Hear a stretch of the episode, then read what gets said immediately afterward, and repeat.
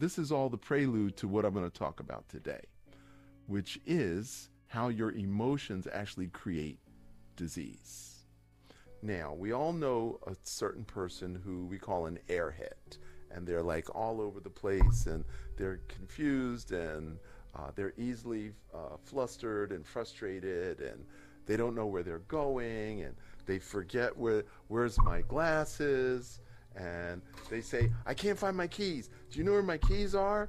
And they're holding their keys in their hands. So we all know somebody like that. Then we know somebody who's like really really angry. Those people are easy to spot. And then we know somebody who's always worried.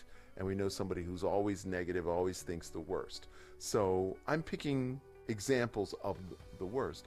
But all of us flip back and forth between all of those states.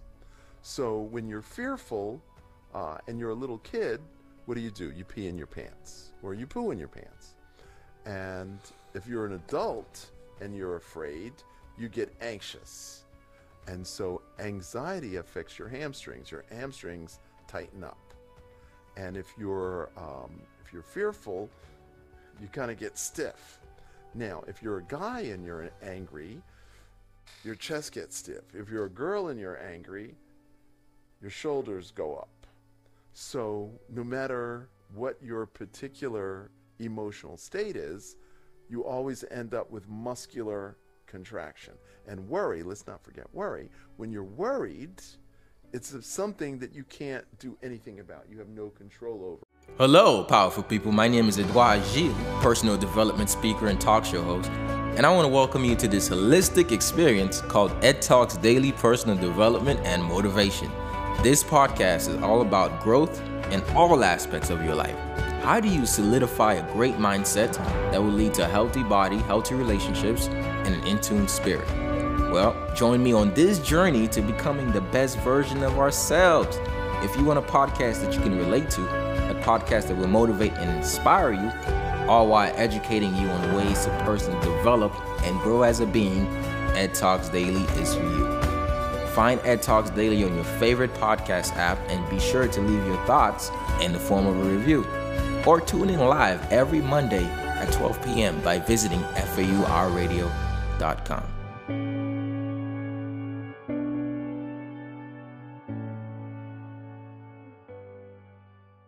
All right, all right, all right. How's it going, everyone? Thank you for tuning in to another episode of the Ed Talk Podcast. My name is Edward Giles, and I have the pleasure of being in the studio here with the one and only Dr. George Xavier Love, my personal mentor. As you know, I've probably referenced him about like a thousand different times on this podcast, right? Um, so I thought it'd be right to bring him consistently since I'm literally sharing a lot of his wisdom and knowledge. So, as you know, today um, it's another day to talk about personal growth, personal development, um, uh, emotions, disease, how all of these things correlate with each other. How so if you want to know how your emotions can possibly be holding you back, not only mentally or like mindset wise, uh, but physically, this is the show you should listen to. So, Dr. Love, why don't you give us a quick overview um, about where all of this um, great wisdom and knowledge came about? And give us a quick overview of who you are, what you're all about. Okay, who I am and what I'm all about. Yeah. Okay. So, um, wow, that's a lot. All right. So, uh, when I was 10 years old, um, I saw a giant picture book of uh, Egypt, and there was a picture of the pyramids. There was a little kid sitting on a donkey, and I looked at that kid, and my brain went immediately into that 10 year old kid. And I decided at 10 that I was Egyptian. I don't know how that came about, but I just, at 10 years old, I just knew that I was Egyptian. Um, then later on, I discovered uh, Taoism and Buddhism and Hinduism 12, 13, 14 years old. And then I was 16, I discovered uh, Rosicrucianism. And then I discovered, um, uh, uh, wow, my brain just went blank for a second. Uh, a new model of the universe by P.D. Ouspensky. And then I discovered uh, his teacher, George Gurdjieff, who they wrote a book called Meetings with Remarkable Men. And these were all uh, Eastern teachers, uh, mystics, sages, seers. Uh, and so when I was 16 years old, I was already way into all this philosophical, spiritual understanding of the East. So I'll skip over the whole Egyptian thing and then we'll get to meeting the Dalai Lama accidentally in the elevator at the UN. So uh, my uh, Tai Chi teacher, Dao Lu, he taught Tai Chi every Sunday in Central Park. He invited me to a class he was teaching at the UN, and I went to the UN and uh, got into the elevator, and there's the Dalai Lama with no uh, bodyguard. Now, in 1979, how many people know who the Dalai Lama is? Not a whole lot. But uh, I was stammering, and he said, uh, You have questions, my son. And I was like, Yeah, I've got a lot of questions, but right now, my brain, uh, I can't figure out how to uh, ask the right question. So he said, Would you like to learn how to change three lifetimes of karma in 30 days? And I was like, Yes. So I got out my little pad and pencil. We, we didn't have cell phones back then. So I had my little pad and pencil, and he said, Be good, be kind, become passionate. And what I heard was become passionate. So for the next year, I was passionate about everything. And if I saw somebody smoking, I would stop them and I would say, Do you realize that you're ruining the atmosphere? Do you realize you're poisoning other people? And I got very passionate about everything. And then I went to hear him speak. And then I realized he said, Become compassionate. So compassion totally confused me. And I didn't understand what that meant. So then I went to see him backstage and I said, Do you remember meeting me in an elevator? He's like, Yes. He says, What is your dream? And I said, My parents want me to be a doctor. And he says, Oh, I'm traveling with my personal physician, uh, Yeshi Dhonden. You should go meet him. So I go meet Yeshi Dhonden. And Dr. Dhonden had five people with incurable cancer, and literally within three weeks, it cured their cancer. So I was like, okay, that's what I want to do for the rest of my life. And so I became a student of Dr. Yeshi Dhonden, and I studied with him for a whole year. I studied Tibetan medicine for a whole year, and then he had to go back to uh, Dharamsala, which is the refugee community in India. So then we're like, okay, what are we going to do now? And then I heard that there was uh, somebody t- teaching uh, acupuncture in Canada. So I fly to Canada, I meet uh, Oscar Wexu, and I become a student of Oscar Wexu, and I learn acupuncture. And then um, uh, Mike Smith came to the graduation. He said, Well, if you're ever in New York, come look me up. So, of course, six months later, I go to New York, I look up Mike Smith, who's running the only hospital based acupuncture program in the country uh, at Lincoln Hospital in the South Bronx. And he said, Well, you know, there's a six month waiting list. I said, Okay, no problem. And we keep talking. And then after 30 minutes, he says, You know what? Can you start next week? And I'm like, What did I say? What, what, what did I say? So now I'm working at Lincoln Hospital in the Bronx, and we have 60 lounge chairs in a in a room, and basically we're treat, treating heroin addicts with five points in the ear. Now, Mike Smith was a psychiatrist. Now, this is the interesting thing: psychiatry and acupuncture. Hmm, that's pretty fascinating to me. So I picked his brain about mental illness and um, uh, Terry Clifford wrote a book called Tibetan Psychiatry. So I went to uh, Naropa Institute to study uh, Tibetan psychiatry. So I'm doing Chinese medicine psychiatry, Tibetan medicine psychiatry. So, this is all the prelude to what I'm going to talk about today, which is how your emotions actually create disease. Now, we all know a certain person who we call an airhead, and they're like all over the place, and they're confused, and uh, they're easily uh, flustered and frustrated, and they don't know where they're going, and they forget where where's my glasses, and they say, "I can't find my keys. Do you know where my keys are?" And they're holding their keys in their hands. So we all know somebody like that. Then we know somebody who's like really, really angry. Those people are easy to spot. And then we know somebody who's always worried. And we know somebody who's always negative, always thinks the worst. So I'm picking examples of the worst. But all of us flip back and forth between all of those states. So when you're fearful uh, and you're a little kid, what do you do? You pee in your pants or you poo in your pants. And if you're an adult and you're afraid, you get anxious. And so anxiety affects your hamstrings. Your hamstrings tighten up. And if you're um, if you're fearful, you kind of get stiff. Now, if you're a guy and you're angry, your chest gets stiff. If you're a girl and you're angry, your shoulders go up.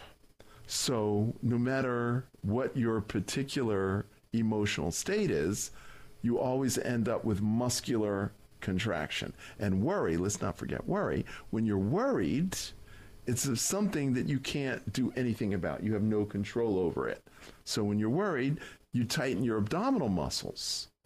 So fear, anger, worry, fear, anger, worry, fear, anger, worry.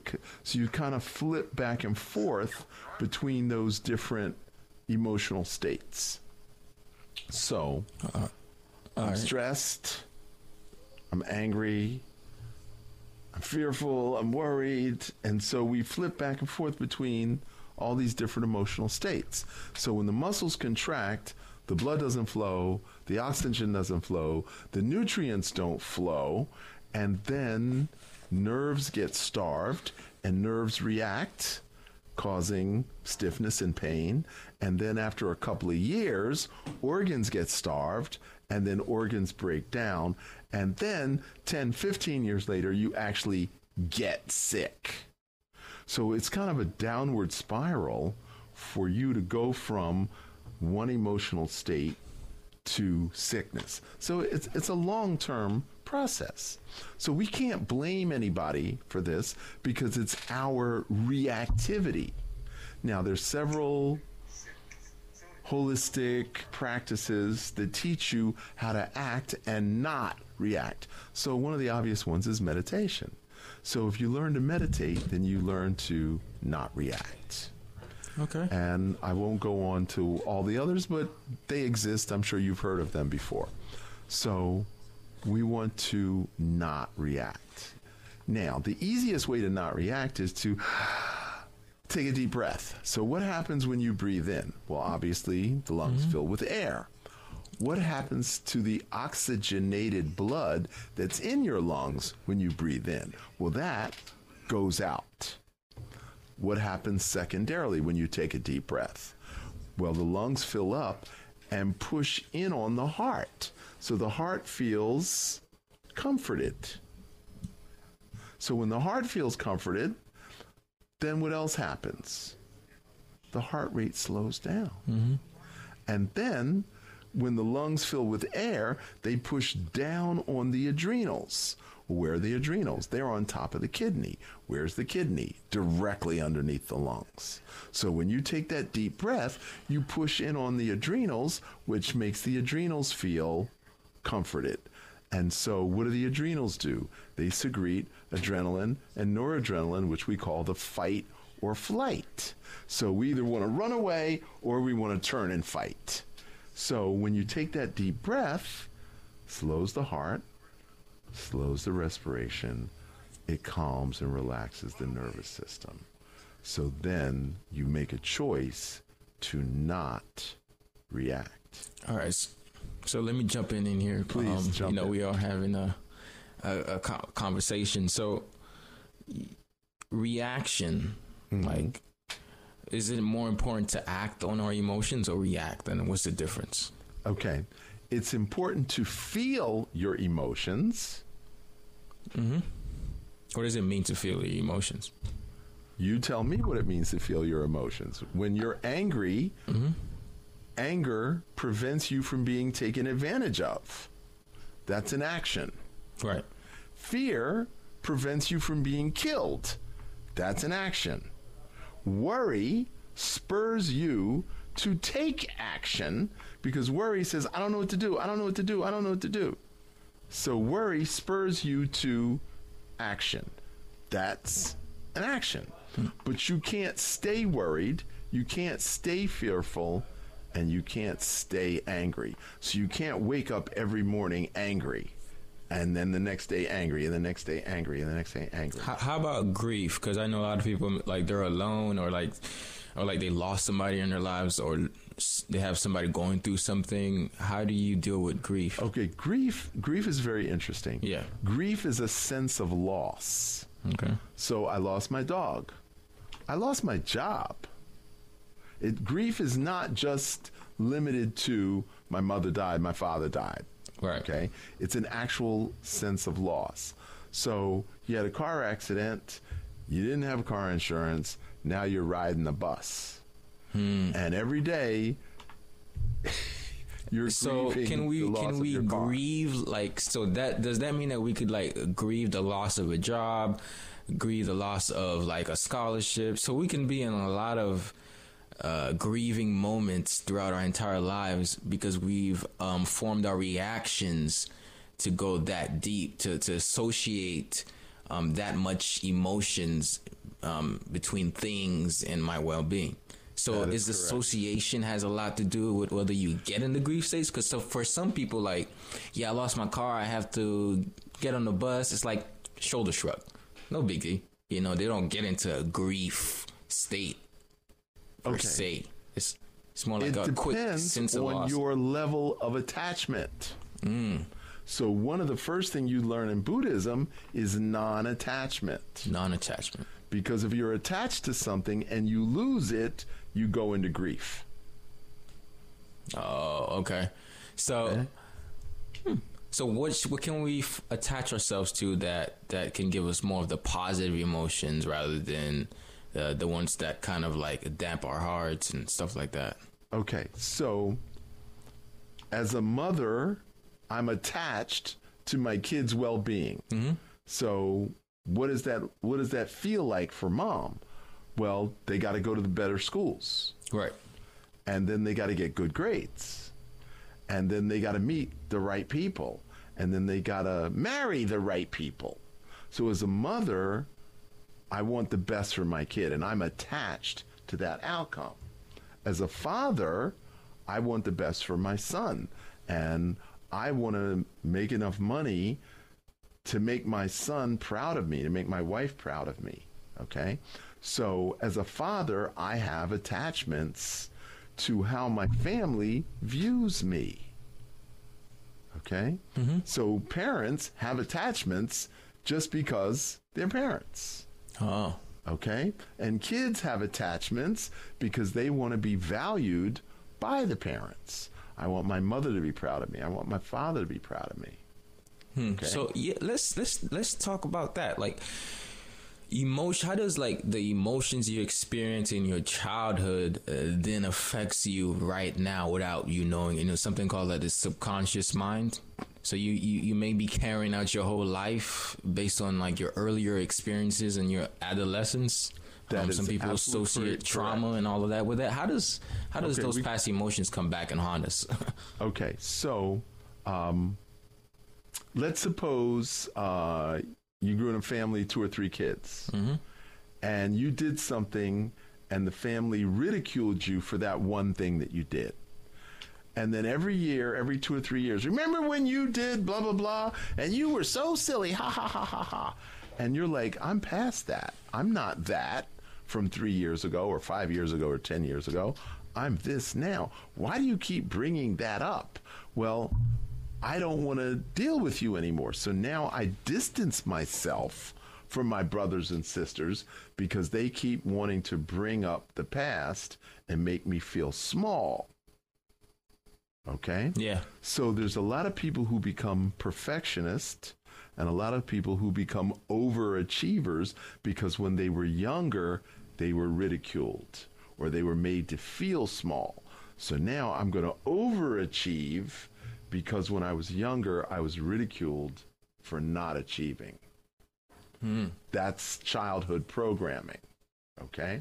Now, um, parents have a tendency to compare. Oh, you're not as smart as your brother.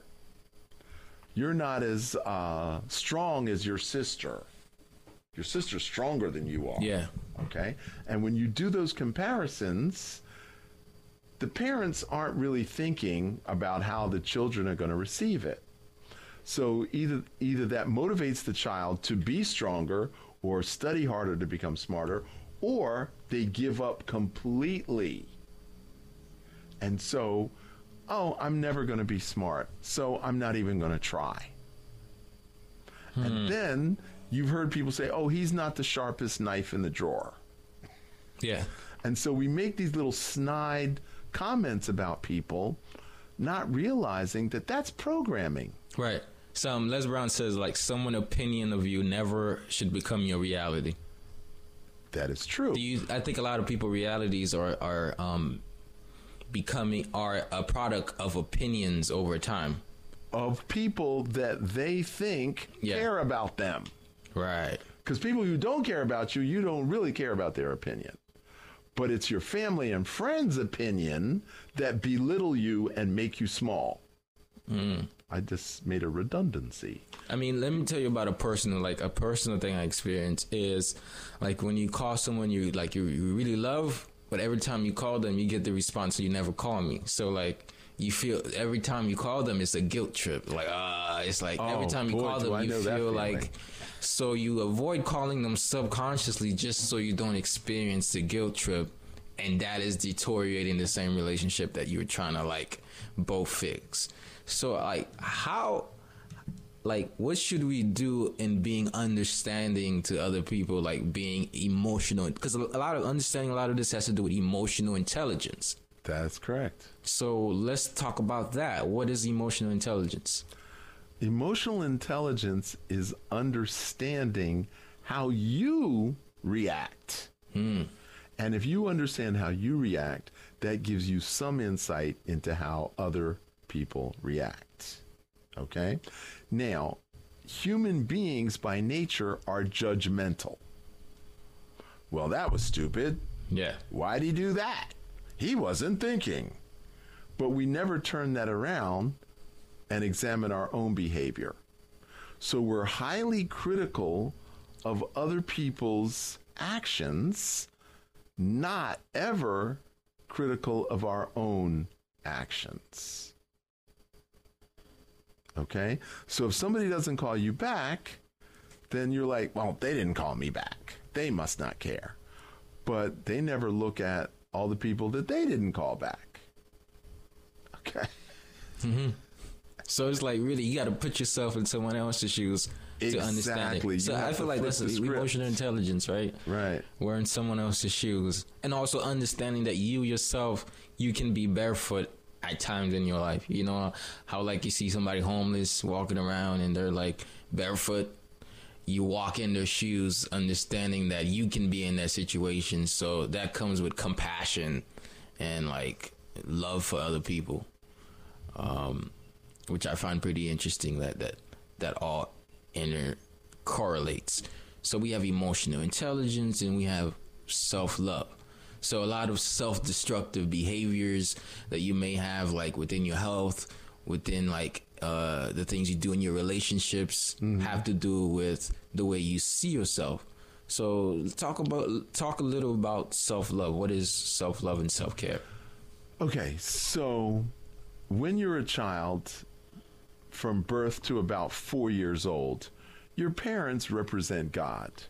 They're all seeing, all Yep. knowing, uh, all powerful. They change your diapers, they feed you, they make you warm, they tuck you in at night, they keep you safe. Mm-hmm. And then somewhere between four and five, you begin to separate yourself and like, I'm not you, I'm me. Now, most parents are like, no, stop, quit, don't, put that down. No, stop, quit, sit down, put that down. And so all the kid hears is no, no, no, no, no. So somewhere three, four, five, then the kid is like, no, no, no, no to the parent. Yeah. And like, I don't wanna. the is just short on them. and so they separate themselves. They don't see themselves as one unit anymore. And then the mother says, I don't know what's got into you. You're different now. Yeah. And then they want to spank or punish in some kind of way because they're trying to mold positive behavior. Now, the motivation is the safety of the child, supposedly. Yeah. But typically, the motivation is the comfort of the mother. so, stop, quit, don't, sit down, don't make noise, don't do this, don't, don't, don't, don't, don't. And then the kid grows up hearing don't, and then what does it express? It expresses Yeah. what it hears. And you only go into a society to hear that. They say you hear no a lot of times. I don't even remember the exact number. You hear no a million times, and you hear yes maybe 10 times. so, so, so does hearing no make us have a? I guess. What did you finish your, your, your train of thought? it's a negative It's, frame. it's a negative frame. Okay. Now, my sister taught third grade for 37 years. So we're talking seven, eight, nine year olds in the third grade. So instead of saying no, my sister would say, Oh, look. Oh, look at that. Oh, here, tr- let me give you this and you give me that. So I'm going to give you a ball and you're going to give me the scissors. Mm-hmm. okay, oh, Johnny's tearing the book. Oh, Johnny, here's some construction paper. I'm going to trade you the construction paper for the book. You want to tear the paper? That's fine. Just don't tear the book. So we distract and we find a way to create safety without using the word no. Hmm. And that's some basic psychology that any wise parent would figure out, but not all parents are wise. So I had a patient whose uh, mother was very high strung, so she used to put uh, drugs in the baby's food so the baby would sleep at night. So she could sleep at night. Right. And so, uh, so the baby that, and we're talking less than a year old, is on barbiturates. Are barbiturates. So this mother drugged her own daughter. Wow. And then when the daughter was had like a psychotic episode and they did a blood test and they found out that the kid was on drugs. And of course she's a single mom and the dad was in jail, so there was nobody else uh, and this was before they started taking kids away. So they so they kept giving her back to the mom. So yeah, it, it gets worse and worse and worse. Hmm. So when you have an unbalanced parent, then you're going to have a damaged child. And that damaged child goes on to then try to create relationships and get pregnant and have babies based upon their experience. So all you know as a wife is what you watched your mother do with your father. Hmm.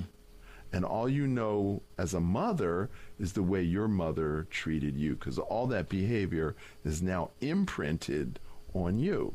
So if you're a damaged child, how can you be a good mother? Hmm. It's really, really difficult. And so that's what we call the generational curse. So you'll see, well, I see three generations of mother, daughter, granddaughter of mistreatment and and verbal abuse and uh, psychological abuse from um, uh, from uh, passed down from generation to generation. So what I try to do is break the generational curse, teach the latest generation to observe the mother and the grandmother and say, Do you want to be the one to break it? Okay. And I mean, I could tell you some really bad horror stories where the, the grandfather abused the mother, and then the mother allowed the grandfather to, to sexually abuse the granddaughter. And then when the granddaughter went to the mother and said, Grandpa sexually abused me, she's like, So what? He abused me too. And she said, Mom, you let him do that? She's like, Well, it happened to me, so it should happen to you. That kind of stuff is, is mental illness. And I, I happen to see that more and more today. And it's it's it's really sickening. So that's why I want to address this because if you know that you're damaged, then you have to seek help outside of drugs, outside of Seconal and Barbital and uh, barbiturates and whatever drugs that are out there, Wellbutrin and whatnot. So there is a way that we teach people how to deal with psychological abuse, verbal abuse, sexual abuse without using drugs.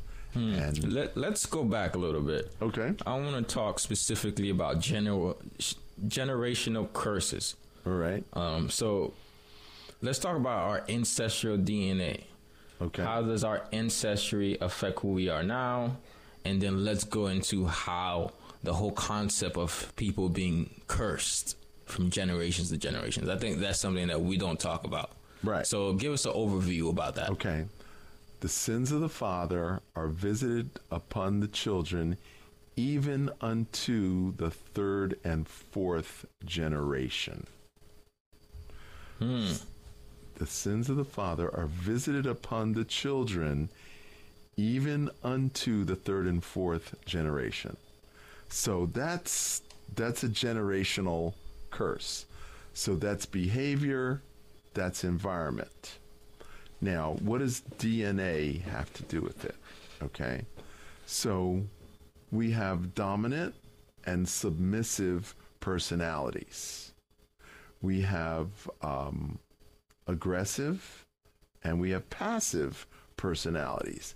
That goes throughout all members of the animal kingdom. Birds, primates, even reptiles have dominant and submissive and aggressive and passive tendencies. So it's not uniquely human to be that. So what we want to be aware is um, so from a generational standpoint, right? So you have two parents, mm-hmm. and you have four grandparents. So that's six. Then you have eight uh, great grandparents. So six and eight is fourteen, and then you have sixteen great grandparents. So 16 and 14 is 30. So you have 30 stations on your radio. So you could dial in to any one of those 30 ancestors because each ancestor has a frequency. Okay? So you can turn the dial and you can tune in to whatever frequency of your ancestors, parents, grandparents, great grandparents, great great grandparents. Okay? So that's four generations. Now, one was a bank robber, one was a drug addict, one was an alcoholic, one was a bank president, one was a university professor, uh, one imported stuff, one was a stevedore, and one was enslaved. Mm-hmm. And one was Native American. So you've got 30 ancestors, and they're all different. They're not all the same. Right. So some are French, some are German, some are Spanish, some are Dutch, some are Portuguese, some are African, and some are Native American. So you're a mix of all these different things. So how do you know which one you are? So you have you have a DNA frequency and then you have a spirit frequency. Okay? So for example, you have a German uh, who goes to Bolivia and uh, he's a uh, a, uh, a Christian missionary. So he marries a Bolivian woman, and he has two kids, and then those two kids marry Bolivian women, So now the grandchildren are all Bolivian, but they have one German grandparent. Just one. Okay.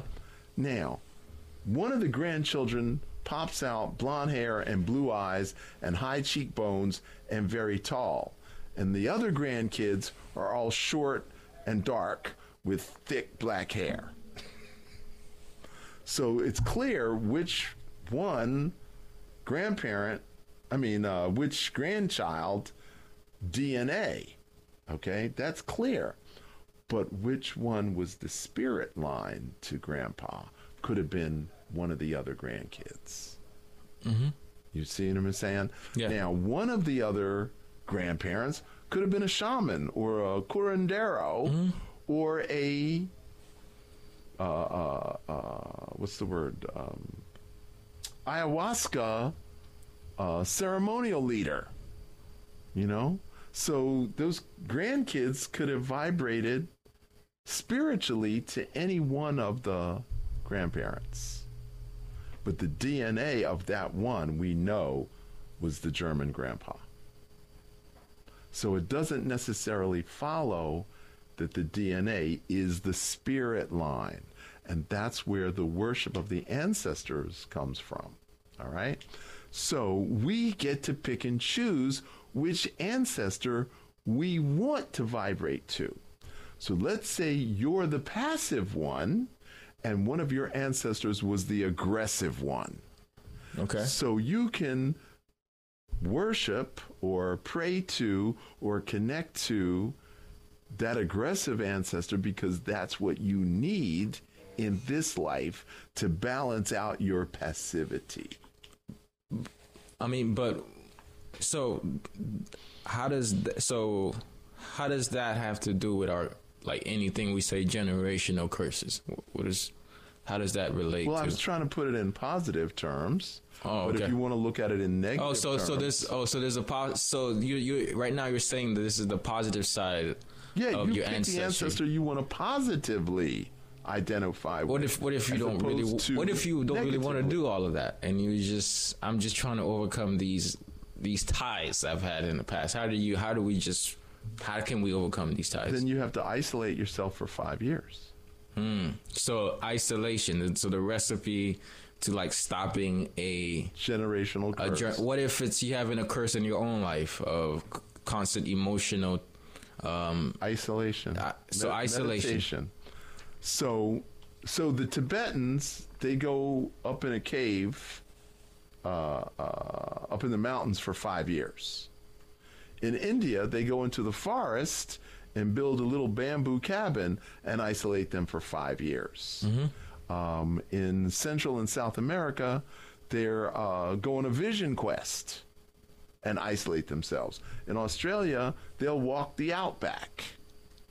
okay Okay? So different cultures produce different ways of creating isolation to break those attachments that cause us pain and suffering. Okay? So that's that's when they say um when you feel like life is so much and like you, you just need to come home. Um, which in in that term when I read it in the book it was like more of like taking a breath, being conscious, um, you know, breathing. Uh, how does how come how can breathing, meditation, and qigong, which is a mixture of all of that, how can that help us come back home or per se isolate and Okay. you know refresh our lives? How do we? How the use that? environment that made you sick is not the environment that can make you well. Mm. All right. So let's use a real world example. Okay. So I'm a drug addict. I go to rehab for 30 days. Then I go to a halfway house for 90 days. And then I go right back home to where I started and I hang out with all my friends again who are using drugs. Okay. Guess what? I'm going to go back to using drugs. Hmm. So whatever my drug of choice is, whether it's alcohol or drugs or or food, if I'm a sugar addict, okay, and I start going to all the dessert places, then I'm going to fall right back into old habit. habits. Yeah. So I have to isolate myself. I have to change that environment. I have to live alone. Hmm, So, in isolating yourself, is there such a is there like a practice you should do? Um, what what is the process of rejuvenation? Okay. So now, when you get isolated, now you can do the meditation and the breathing and the Qigong. And that will sustain you. That will fill you up. That will make your body filled with light. Okay. And that's, that's the only way we can do that. All right.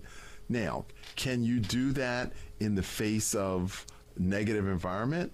Yeah, only if you're really dedicated. And if you're really that dedicated, then you wouldn't have gotten off the path to start with. Okay? So we're basically we're talking about self-discipline. You join the military, you learn discipline.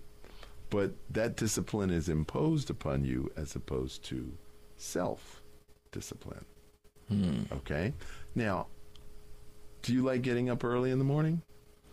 Uh, yeah, I do, but not all the time. Real, not really. You do it because you are dedicated, but you don't enjoy getting up early. Most people don't enjoy getting up early.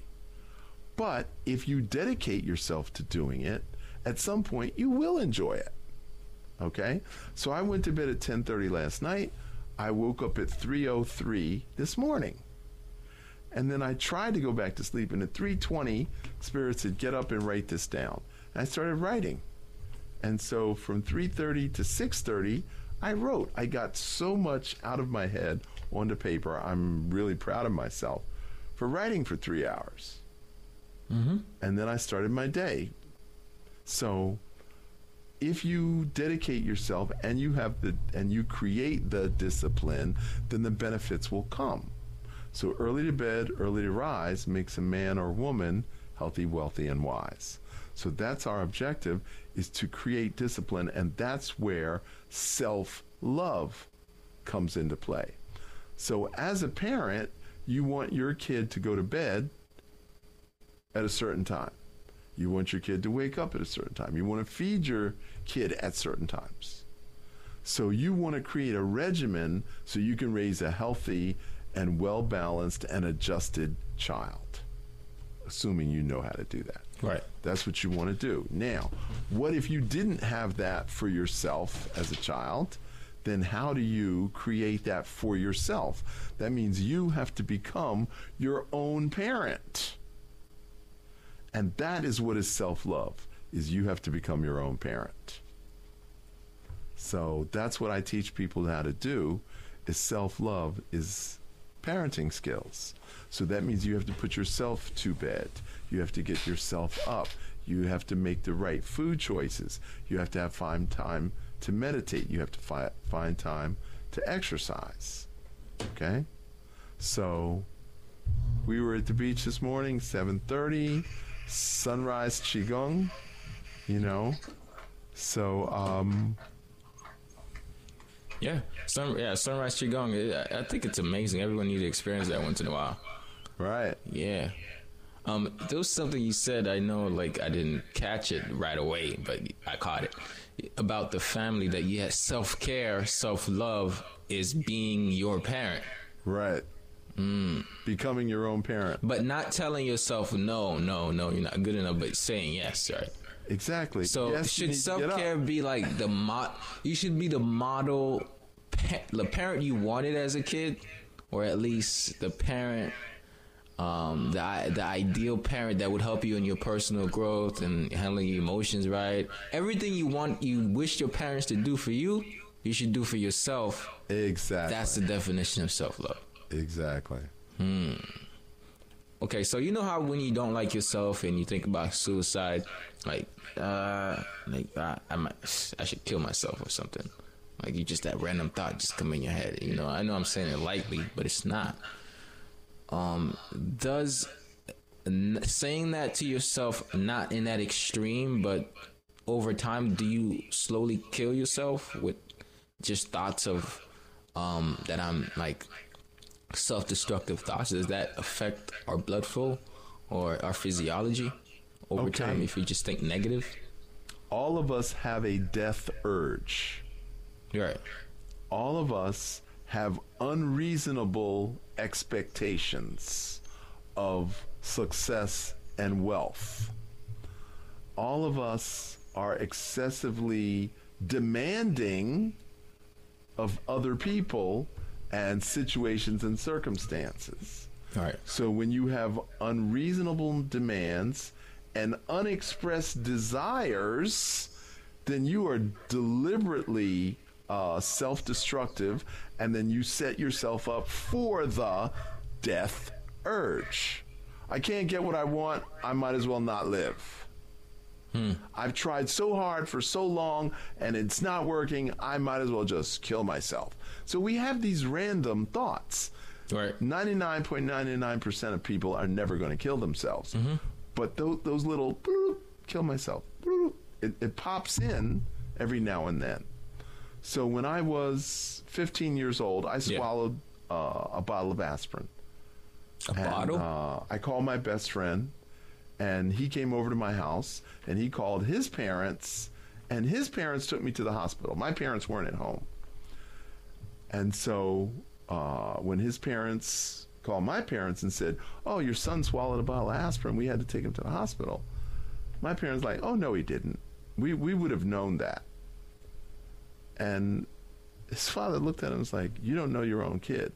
And my father's like, Yeah, of course we know our own kid. He would have never done that. We wouldn't raise a child like that. yeah. And that's why I did it because my parents didn't know who I was. So I felt no value. I didn't feel that my parents valued me. And that's why I wanted to kill myself. Well, being in the hospital and get my stomach pumped, that did something to my head. Mm-hmm. I will never commit suicide. I hate throwing up so much because of having my stomach pumped. If I eat something bad, I'm going to force it down. I'm never going to throw up, which means I'm never going to eat anything that's going to make me throw up. I'm never going to eat bad stuff. Mm-hmm. So that was really traumatic for me at 15. And it made me want to live so much. So I, I it, it flipped me from being an introvert to being an extrovert and to make sure people know what I want out of the situation. Okay? Because, like I said, unexpressed desires. I didn't express myself to my parents. Why? Because they tried to suppress me. When we want to hear from you, we'll rattle your cage. Children should be seen and not heard. Sit down and be quiet. Shut up and go to your room. So I heard all these negative messages from my parents. Right. Now, both my parents were school teachers. They loved me. I know they adored me. I didn't feel it. I didn't feel it, but I know as an adult when I got a chance to tell them what I felt as a kid, they're like, I don't know what you're talking about. We never thought that. We never did that. And I'm like, well, there's a big disconnect between your awareness and my awareness as a kid. So I was able, by the time I was 40, I was able to make peace with it and have a healthy relationship with my parents. But a lot of people never make peace with it. They never talk it out. They never talk about their childhood traumas and how their parents triggered it and what they could do differently. Hmm. Okay.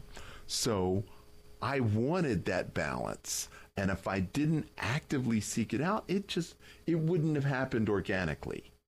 Hmm. Okay? Now there's some people they talk about everything. Yeah. And there's other people talk about nothing. So it depends on the family you grow up in. Exactly. Okay. So I had one patient. She grew up in a family of talkers and yellers. And so uh, there was like six or seven kids, and they were all yelling over top of each other because they all want the parents to hear them. So she marries a guy who's a non talker. Cold and, And, hot. and he just sat there and she could talk, talk, talk, talk, talk, talk, talk, talk, talk, talk, talk all day long. And he, and then one day, after 16 years, he said, I think I want a divorce. And she's like, Why? What's wrong? Talk to me, talk to me. And he's like, Well, you haven't been listening for 16 years. and I'm tired of listening to you and you not listening to me. so then she was devastated because he moved out and the kids wanted to be with dad. They didn't want to be with mom. Hmm. And so she was devastated, and that's how she got to be my patient. So I was able to create a balance for her that after a year, she was able to get her son to interact with her, and then eventually her daughter, and now she has a healthy relationship with both her kids. But it was hard. If, if she had gone to a psychiatrist, she'd have ended up on drugs and she would have never been able to make that uh, relationship with her kids work. Mm. And then she went on to write a book about her experiences, and now she travels the country now, and uh, we're still friends to this day. Wow, that's awesome. So I've made a difference in a lot of people's lives. Um, I had another woman um, who came to me because she had two sons. Um, she and her she and her husband were uh, kosher butchers. And after 25, 30 years of running a, a, a kosher butcher shop, they became New Age holistic people. And they flipped the butcher shop into a holistic center. And so they uh, converted it to a bookstore and they started doing Reiki and they had music chimes and they had meditation classes and tarot readings and they were just a beautiful, wonderful couple and everybody loved them. But her two sons, who were Orthodox, thought their mom and pop had gone crazy, lost their minds, and were the spawn of the devil. And so they shut off, the, the two sons shut off the relationship with their parents and wouldn't let them see the grandkids. And so uh, the parents were in Brooklyn and the grandkids were in Vegas. So she said, I need to recreate this relationship with my kids because it's eating me up inside. She had lost 30 pounds. She wasn't eating, she wasn't sleeping. So I said, How's your relationship with your mother? She says, Oh, me and my mother, we don't talk. I said, Okay, so before we repair your relationship with your kids, let's repair your relationship with your mother. Oh, I'm not calling her. Uh, you have to call your mother. No, I don't have to call her. Yeah, you got to call your mother. So I convinced the husband to give me the phone number. I called the mom. I spoke to the grandmother, and then I gave the phone to my patient. The grandmother was so happy to hear from her daughter. And so she said, I've been meaning to call you. I've been horrible. The grandmother admitted that she was horrible to her own daughter. And she said, I was really angry at you for this, this, this, and this. And I decided to forgive you. And the day after I forgave you in my mind, you called me on the phone. And that rekindled the relationship with her mother. Two days later, guess what happened? One of the sons called and said, Okay, we're going to send the kids to you for two weeks, but don't tell them anything about, you know, your woo woo new age stuff. And make sure they do all their uh, Shabbat prayers and whatnot. And she said, "I'm happy to do that. I'm I'm just thrilled that you reached out to me." Mm-hmm. And he says, "Well, I talked to grandma, and grandma said she forgave you. So then I thought, yeah, maybe I should forgive you too." Mm. so that's a generational curse that was healed at my intervention. It would not have happened organically if I hadn't forced her to make the call. Mm. You see what I'm saying? So it, a lot of times it starts with us, like healing our immediate relationships, or um, before we can expect another relationship to be healed. Um, as far as okay, that makes a lot of sense. Do you think that you got to start with your family first. You have to because that's who that you down. are. You're Yeah. a product of that. Yeah. So if that's not right, then every other relationship is out of balance. Exactly. So you have to heal your relationship with your parents, then you can heal your relationship with your kids. Mm. Okay. Makes a lot of sense. If you're blaming your parents for whatever it was, then your kids are blaming you too. Right? Right. So there's lots of blame to go around. There's lots of guilt and there's lots of shame. Mm. Shame, blame, guilt. Shame, blame, guilt. Shame, blame, guilt. Does do you think those emotions magnify after the death of said family members without resolve? Absolutely. Then it starts. It comes back to haunt the person who never took the initiative to haunt it, and and and because you feel guilty yourself. You feel guilty because you didn't repair the relationship before it was too late. Mm. Yeah. Okay. So we've all done stupid things as kids. We've all said stupid things as kids. And we don't realize how hurtful that is to our parents. Yeah, we think they're like super strong. Like, yeah, I Yeah, like I could say F you and you're the worst mother ever. You know, we think that that they should be able to deal with that. yeah. And they're like, he really thinks I'm a bad mom after all what I did for him. Oh my God. yeah. You and you, I think it's a hard cut because it's like if a str- well, if a stranger cuts you, it's still a cut. Like, um, but if but they don't know you and you're not attached you expect to their opinion. Mm, Okay. But the people you care about, like, I had a bunch of girl cousins and they used to tell me I was ugly. And like, oh, you're the ugly one in the family. mm. Now I'm the only boy. Well, we all get, we got you on the radio, so I'm just piggybacking on your joke. Never mind. So, um, yeah, we are on the radio. so, uh, so I had a complex. I thought I was ugly till I was about 25, 26 years old. Mm-hmm. And that's a long time to, to have self, uh, Self, hatred. yeah. Yeah. And so, yeah, creates issues and complexes. You know, um, I used to be 30, 40 pounds overweight. Right. And um, I worked on Wall Street and I had a 44 waist. I wore a 46 jacket, wore seven size 11 shoe. I weighed 240 pounds. And I'd walk through the airport and people would say, Oh, there's Franco Harris. So Franco Harris was a running back for the Steelers. And I'm like, Where? Where's Franco Harris? And like, no, they don't think I'm a football player. but I had, I was kind of a barrel chested and I didn't have a, I didn't have a positive sense of self. So, um, I really did not have a positive sense of self. So then I told my friends, I think I need to lose weight. And they're like, no, you're fine. You're fine. And I look in the mirror and I'm like, no, I'm not fine. And they're like, yeah, yeah, you're fine.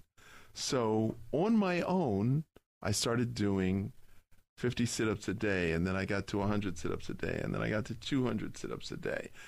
And over six months, I lost 45 pounds in six months just from doing exercise Wow. running, biking, and swimming. Pretty good. Run, bike, swim. And do you know what they said? You must have cancer. That's a good thing AIDS wasn't around then, because then they would accuse me of having AIDS. Wow. And I lost 45 pounds. My head got really small because I used to have a fat face. Mm-hmm. So my face shrunk, my shoe size shrunk. So I went from a, a 44 waist to a 38 waist. I went from a, a 44 jacket to a 38 jacket. So I slimmed down con- considerably. I wasn't fat, fat. I wasn't obese, but I didn't like myself. You're a big bone. Oh, okay. If you want to say that. so, and instead of saying, wow, you look really great, you Yeah. look slim and trim, my family is like, you lost too much weight. You need to gain, you need to eat some more. You look like you're sick. Hmm. That's the f- feedback I got. There's lack, lack, lack. Saying you lack, you lack. So if if I was fragile, Yeah. I would have gained all the weight back. I'd have gained it all back immediately because I didn't get positive feedback from the weight loss. Wow. That was hard. But I had learned self sufficiency and I'd learned self discipline and I had a good sense of self by that time. So what other people said didn't, uh, people that I cared about didn't affect me as much. People I don't care about, I don't care about. Say what you want. Okay. In fact, when people gave me compliments, I like, well, what do you want?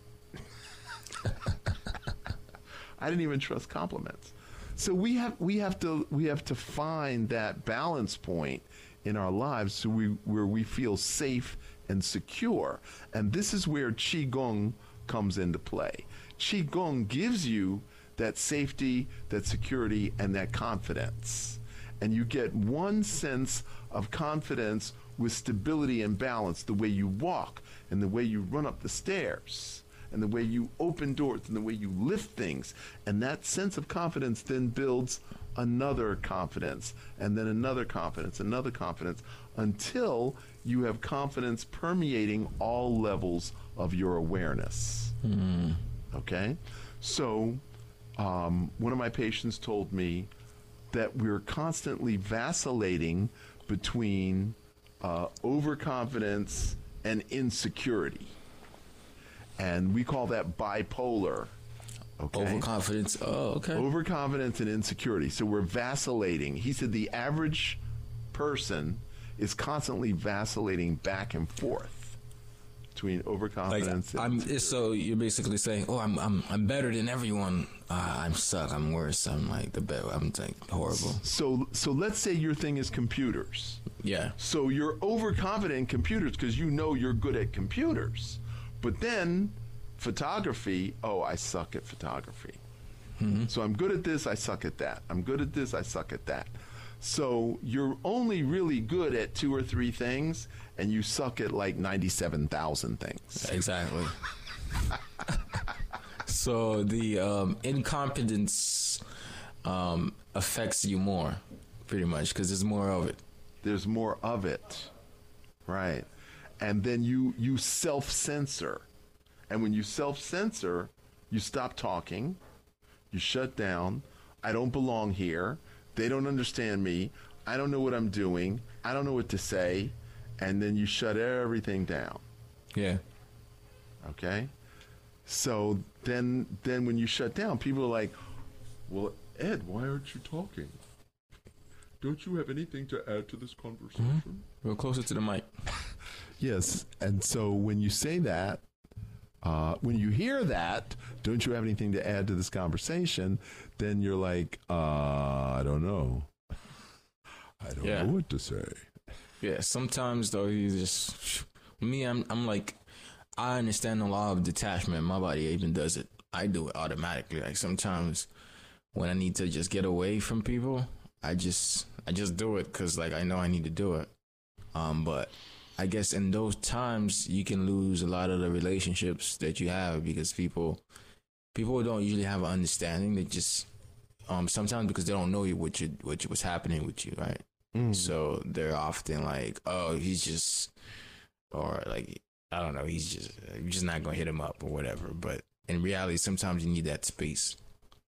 So, um, you was you said that to make a change, you need awareness, then an intervention, then action, then self discipline to carry out the action.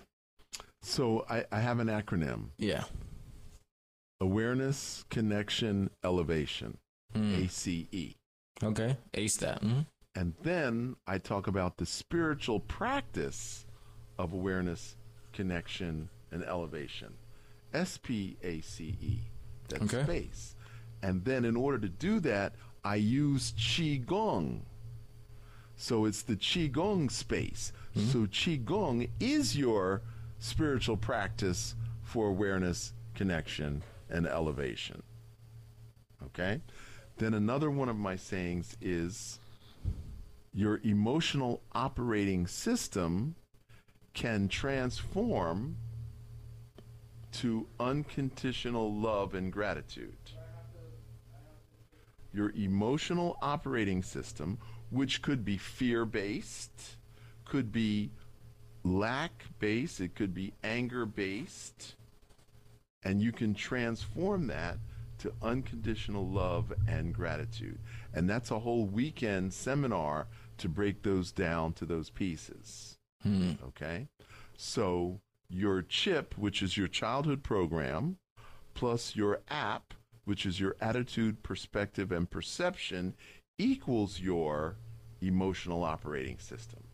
So your chip plus your app equals your OS. Okay? Mm-hmm. So we've been talking about childhood programming this whole time. Yeah. But currently, we have an attitude, we have a perspective. I'm a man, I'm a boss, I'm a father, okay? Um, I'm a religion, I'm a color, I'm a culture, you know. So so we add these perspectives and we have a perception. So we perceive the world a certain way, which may not be the case, but we have that perception. So our attitude, perspective, and perception equals our operating system. Okay? So you may have uh, the attitude that you're superior. You may have the perspective that you're in an economic uh, advantage. And then you may have the perception that everyone is beneath you.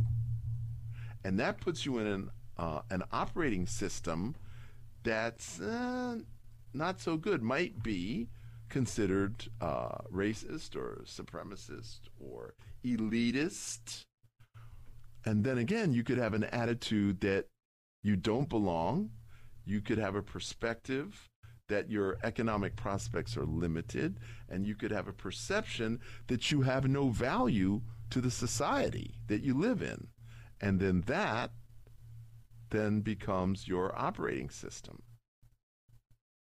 All right. so your chip plus your app equals your operating system. So then you're going to tear yourself down. You're going to self censor. You're going to play yourself down. You're never going to step into your power. You're never going to step up. Mhm. Okay? And sometimes you got to upgrade that. So that's like, my job is to alter your attitude, shift your perspective, and clarify your perception. So how how can like what do you have going on that our listeners can can use for their benefit to start that shifting, that reprogramming, that up leveling of their operating system? Tell us about some of the online products you have. Oh, wow. Well, first we have to start with breathing and meditation. Okay. And then we have to talk about um, abandonment, rejection, and betrayal. And then we have to talk about um, uh, un, uh, uh, unreasonable demands, unexpressed desires, and needing to look good or be right.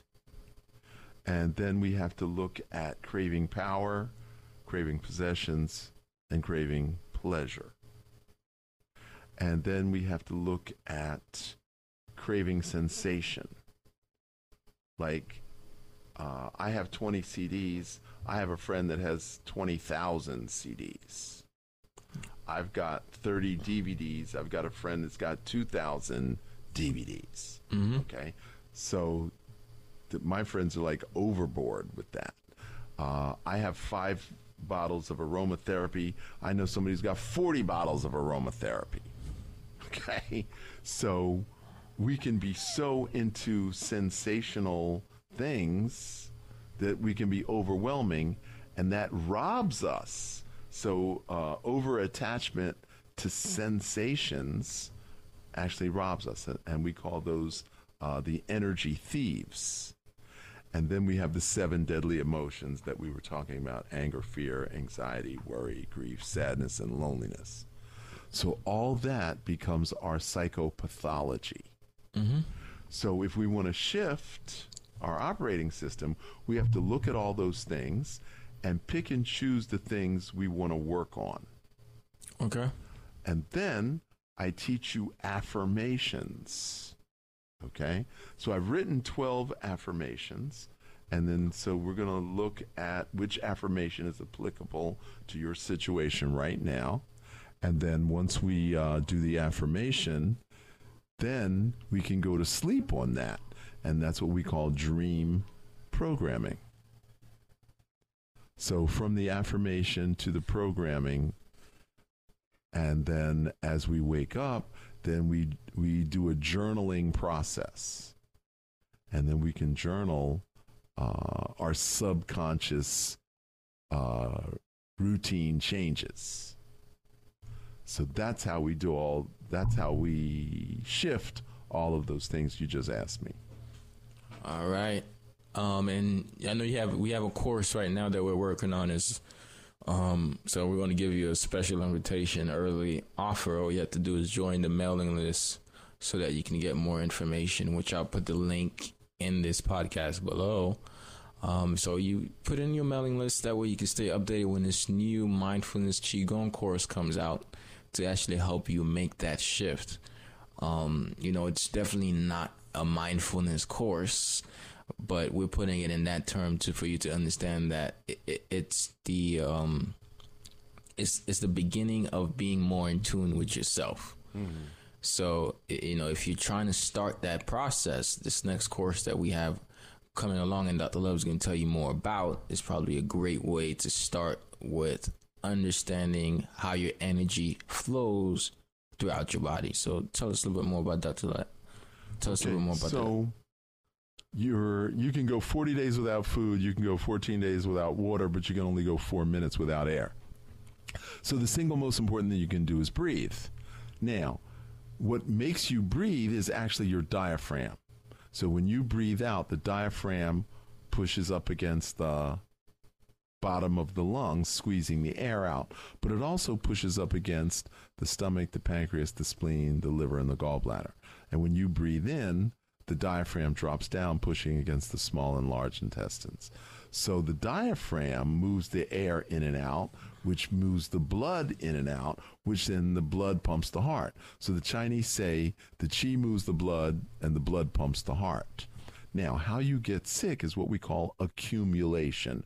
So overeating, over drinking the wrong things, uh, not enough exercise, not enough sleep, uh, too much activity, too much mental activity, too much sitting creates accumulation. Accumulation becomes stagnation. Stagnation becomes inflammation, and inflammation becomes disease. Again, you have this downward spiral, this process of creating disease. So, when we talk about mindfulness and Qigong leading us to mindfulness, we look at all the processes that create accumulation and stagnation. And then we learn to reverse those processes so they never become inflammation, which become, means they never become disease. And that's is the true prevention. Hmm. Prevention is the only cure. So this Qigong course is really about prevention, but it all starts with your emotional state. So the limbic system is the center, is the emotional center of your brain.